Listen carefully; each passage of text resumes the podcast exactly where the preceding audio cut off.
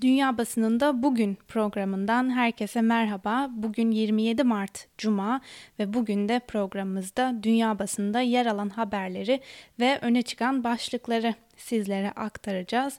Bültenimize her zaman olduğu gibi yine Deutsche Welle ile başlayalım. Almanya'nın koronavirüsle mücadele yöntemleri başlıklı haberde Berlin Charité Hastanesi viroloji uzmanı ve Alman hükümetinin danışmanı Christian Drosten Almanya'da ölüm sayılarının diğer ülkelere göre neden daha düşük olduğuna ilişkin açıklama yaptı. Koronavirüs araştırmaları için ulusal çalışma grubu kuruldu. Drosten bu durumu çok az ölüm vakamız var çünkü çok fazla laboratuvar tanısı koyuyoruz sözleriyle açıkladı. Öte yandan Almanya'da her hafta yarım milyondan fazla koronavirüs testi yapıldığı belirtilmiş. Drosten kısıtlamaların kademeli olarak kaldırılması tavsiyesinde de bulundu. Ancak bu kısıtlamaların ne zaman kaldırılabileceği konusunda süre vermeyen Drosten, risk grubunda bulunan sadece yaşlıların izolasyonu ile sorunun çözülmeyeceğini de vurguladı deniliyor. Bu açıklamada aslında şu anda Türkiye'de uygulanan 65 yaş üstü insanların e, sokağa çıkma yasağının doğru ve yeterli bir önlem olmadığını gösteriyor diyelim ve sıradaki haberimize geçelim. Deutsche Welle Alman basınında yer alan yorumlarda koronavirüs salgınının gelecekte nasıl siyasi, toplumsal ve ekonomik değişimlere yol açacağı konusunda bir haber derlemiş. Kısaca bu analizleri sizlere aktaralım. Münchner Merkür e, gazetesinde yer alan yorumda koronavirüs salgınına karşı alınan karantina önlemlerinin uzun vadede ters tepeceği yorumu yapılmış. Koronavirüs yıkıcı hamlesiyle birlikte binlerce hayatı söndürdü. Halklara acı getirdi ve milyonlarca varlığı yok etti. Ancak görünmez düşmanın bizimle işi bitmiş gibi gözükmüyor. Şimdi önümüzde büyük bir sınav daha var. Vatandaşlar birkaç hafta içerisinde devlet tarafından getirilen özgürlük kısıtlamasına ve zorunlu işsizliğe karşı direndiğinde nasıl tepki vereceğiz? Yaşlıların korunması ile ekonominin kurtarılması arasında dengeyi nasıl kuracağız? Sokağa çıkma yasaklarına, halk desteği, ev içi şiddet arttıkça, virüse yeni yakalananların sayısı azaldıkça ve ekonomi çöktükçe giderek azalacak özgürlük ve demokrasinin aylarca kepen kapatması söz konusu olamaz denilmiş. Rhein ise bu krizden çok dersler alınacak. Umalım ki herkes bugün söylediklerini gelecekte hatırlasın. Örneğin Hristiyan Demokratların Meclis Grubu Başkanı Ralph Brinkhaus hayatta neyin önemli olduğunun yavaş yavaş yeniden farkına vardığımızı düşünüyor. Kriz geride kaldığında bu aile ve arkadaşlık ilişkilerini gerçekten korumak için zamanımız olacak mı? Yoksa yeniden günlük hayatın koşturmacasına mı kapılacağız? Südwest Presse'nin yorum sütunlarında ise pandeminin büyük değişikliklere yol açacağı öngörülüyor. 20. yüzyılın en önemli ekonomistlerinden olan Milton Friedman e, bir defasında gerçek değişiklikleri ancak bir krizin getirebileceğini söylemişti. Anketlere göre insanların çoğu şu anda en kötü senaryoyu bekliyor. Diğer yandan iyimser olmak için birçok neden var. Toplumda dijital bir sarsıntı yaşanıyor. İşe gitme zorunluluğu ortadan kalkıyor. Böylece çocuklara daha fazla zaman kalıyor. Kentlerde hava kalitesinin iyileştiğini de unutmamak gerek. Yoksa bu ütopik mi? Olabilir. Friedman aynı zamanda şunu da söylemişti. Krizlerde siyaseten imkansız olan siyaseten kaçınılmaz hale gelir. Hof'ta yayınlanan Frankenpost'ta ise koronavirüs krizinin Avrupa Birliği'nin değerlerini nasıl etkileyeceği değerlendirilmiş. Yeni tür koronavirüs yalnızca halkın sağlığını değil, Avrupa Birliği'nin temellerini de nefes kesici bir tempoyla paramparça ediyor. Kısa süre önce birçok AB ülkesi koronavirüs korkusuyla sınırlarını kapattı. Bu Avrupa düşüncesine vurulmuş büyük bir darbedir. Kriz at, atlatıldığında tüm Schengen ülkeleri tartışmaksızın hemen pandemi öncesi statükoya dönmeli. Yoksa Schengen Avrupa'nın en büyük korona kurbanı haline gelecek denilmiş yazının devamında. İtalyan basınından The Local koronavirüs vakaları 4 günlük düşüş eğiliminin ardından yeniden yükselişte başlığıyla öne çıkmış.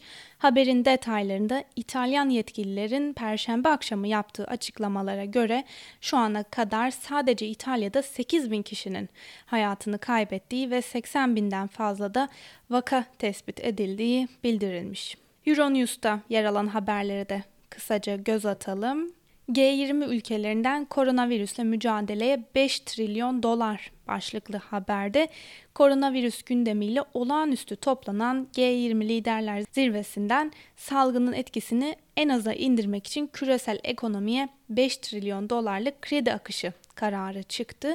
Zirveye katılan Dünya Bankası Başkanı David Malpass salgının ekonomik etkilerine yönelik ek bir paket hazırladıklarını belirterek önümüzdeki 15 ay içinde 160 milyar dolarlık mali destek sağlayabilecek bir programı yönetim kurulumuza dün sundum ifadesini kullanmış. Bu haberin ardından Euronews'ta yer alan bir görüşü, bir yorumu sizlere aktaralım. Covid-19 salgını sonrası tek kutuplu küresel sistem sona mı erecek? NATO'nun rolü ne olur? Başlıklı yazıda şu an koronavirüs ile mücadelede Avrupa ülkeleri başta olmak üzere dünyada bir liderlik krizi yaşanıyor. ABD küresel bir güç olarak virüs ile mücadelede öncü rol üstlenemedi. AB ve kurumları krizle mücadelede yetersiz kaldı. NATO ise henüz aktif olarak virüs ile mücadeleye katılmış değil.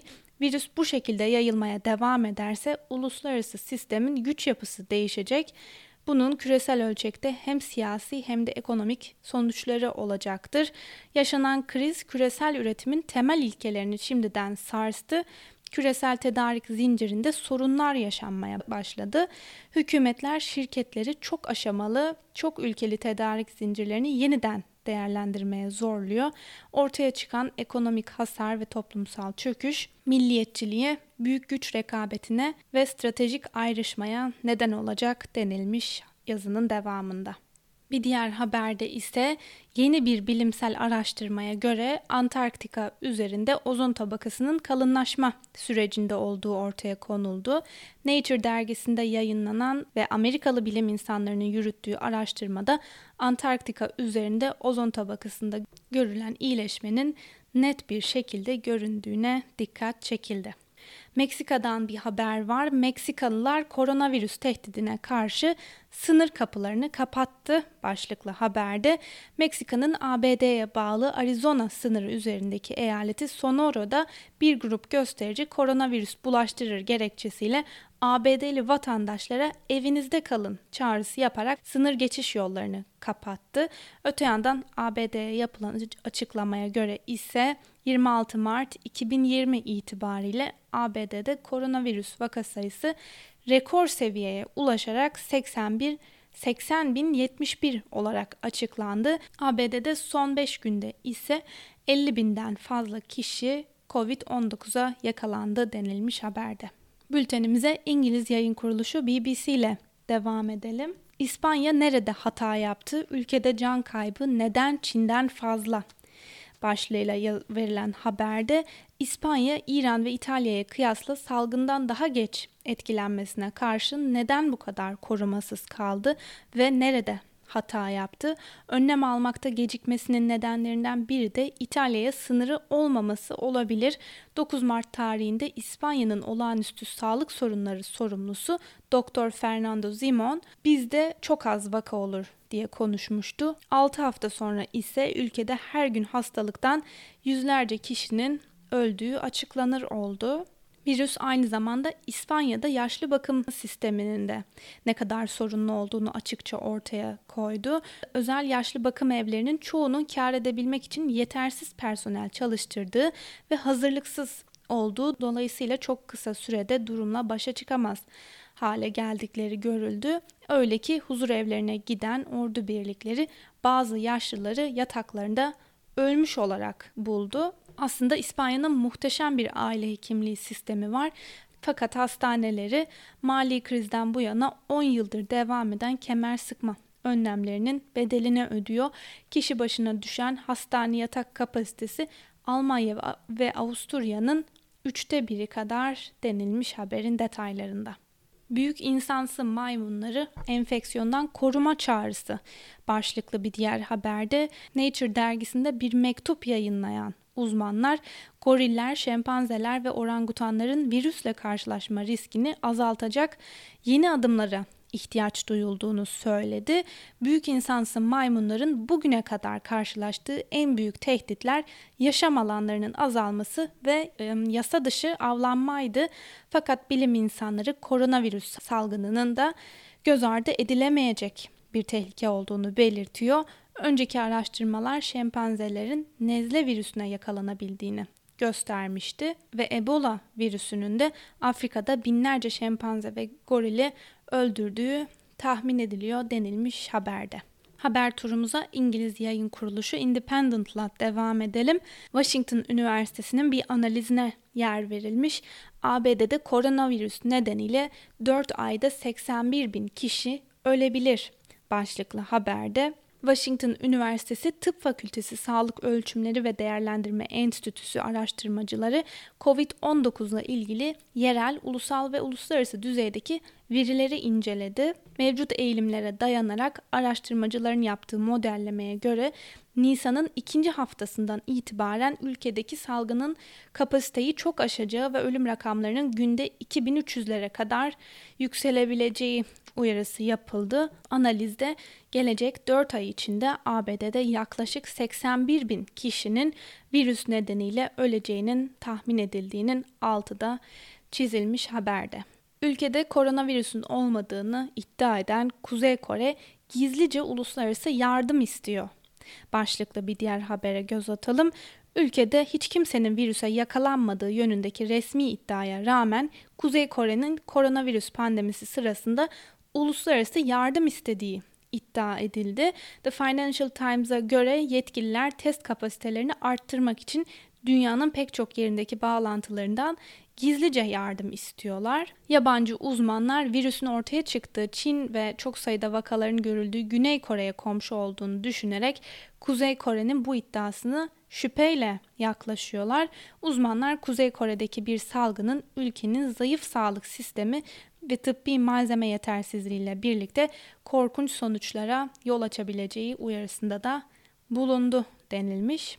Hindistan'dan bir haber var. Salgında bugüne kadar 692 kişinin enfekte olduğu ve 13 kişinin yaşamını yitirdiği ülkede Başbakan Narendra Modi 25 Mart itibariyle 21 günlük tecrit kararı almıştı. Başkent Delhi'de hizmet veren bazı sağlık çalışanları koronavirüs hastalarını tedavi ettikten sonra enfeksiyon kapmış olma ihtimalleri nedeniyle korkuya kapılan bazı topluluklar tarafından ayrımcılığa maruz kaldıklarını ve dışlandıklarını söyledi. Yeni Delhi'deki Hindistan Tıp Bilimleri Enstitüsü e, Asistan Doktorlar Birliği'nin gönderdiği bir mektupta şu ifadeler yer aldı. Koronavirüs tedavisine katılan doktorlar, hemşireler ve diğer sağlık emekçilerinden kirada oturdukları evlerini boşaltmaları isteniyor. Hatta içlerinden bazıları sağlık çalışanlarının koronavirüs enfeksiyonunu kendilerine bulaştırabileceğinden korkan ev sahipleri tarafından geçici ikametlerinden de zorla çıkarıldı denilmiş haberde.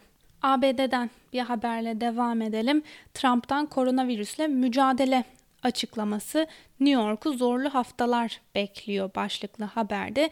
Trump koronavirüse dair açıklamalar yaptı. New York şu anda koronavirüsüyle mücadelede ciddi bir problem teşkil ediyor. New York'u zorlu haftalar bekliyor. Ancak ABD'nin büyük bir bölümünde hayat diğer bölgelerden çok daha önce normale dönecek ifadelerini kullandı. Ekonomiyi bir an önce eski haline getirmek için birçok insanın iş hayatına dönmesi gerektiği açıklamaları ile tepki çeken Trump bu fikrinin de arkasında durduğunu ifade etti. Öte yandan Trump birçok insan işine geri dönmek istiyor. Aceleyle bir şey yapmak istemiyorum. Bilim insanları ve kabine üyeleriyle tekrar görüşüp bir karara varacağız. Yine de bu önlemler ne kadar uzarsa ekonomimiz o kadar kötüye gider ifadelerini kullanmış. Washington Post gazetesi ise Trump'ı ve aldığı önlemleri koronavirüsle mücadelede bir fiyasko yaratan Trump başarısızlığını örtbas edemiyor başlığıyla eleştirmiş. Rus haber ajansı Sputnik de Trump'ı ve açıklamalarını gündemine taşımış. Trump bir kez daha federal hükümetin koronavirüs salgınına karşı yaptığı hamleleri eleştiren demokrat valileri hedef aldı ve eyaletlerinin medikal ekipman ihtiyaçlarını abarttıklarını söyledi. ABD Başkanı ilk olarak Washington valisi Jay Inslee ismiyle andı ve ona daha çok şey yapmak gerekirken sürekli şikayet eden başarısız bir başkan adayı dedi. Trump daha sonra Michigan valisi Gretchen Whitmer'ı da sorumluluk almamakla suçladı. Bence bazı bölgelerde söylenen rakamlar ihtiyaçlarından daha fazla diyen Trump 40 bin veya 30 bin solunum cihazına ihtiyacın olduğunu düşünmüyorum. Bazen büyük hastanelerde bile sadece iki tane solunum cihazı olur diye konuştu. Bültenimize sona doğru yaklaşırken Rusya'dan bir haber var. Rusya Devlet Başkanı Putin'den koronavirüse dair yeni bir açıklama geldi. Putin ülkesinin koronavirüs salgınının üstesinden 3 aydan az bir sürede gelebileceğini söyledi. Rus lider alınan tedbirler ne kadar sert olursa o kadar kısa sürer dedi. Putin ayrıca salgınlarda veya olağanüstü hallerde hükümeti ilaç fiyatlarını sınırlandırma yetkisini veren kararda imzaladığı belirtilmiş haberde. Mısır basınından El Ahram, Mısır'da 39 yeni vaka tespit edildiğini ve ölü sayısının da 24'e yükseldiğini duyurmuş.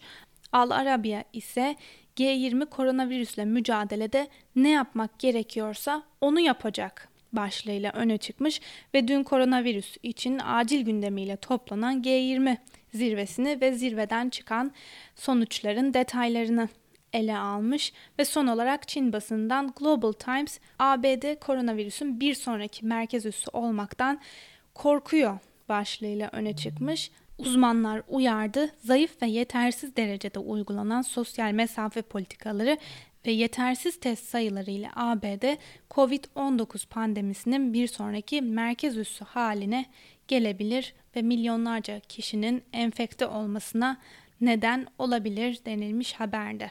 Sevgili Özgürüz Radyo dinleyicileri, bu haberle birlikte bugünkü programımızın da sonuna geldik. 13 haber bülteninden hemen sonra yani yaklaşık 45 dakika içinde doçent doktor Çağhan Kızıl koronavirüse dair dünyadaki ve Türkiye'deki son gelişmeleri ve uygulanan politikaları Özgürüz Radyo'da değerlendirecek. Özgürüz Radyo'dan ayrılmayın. Şimdilik hoşçakalın.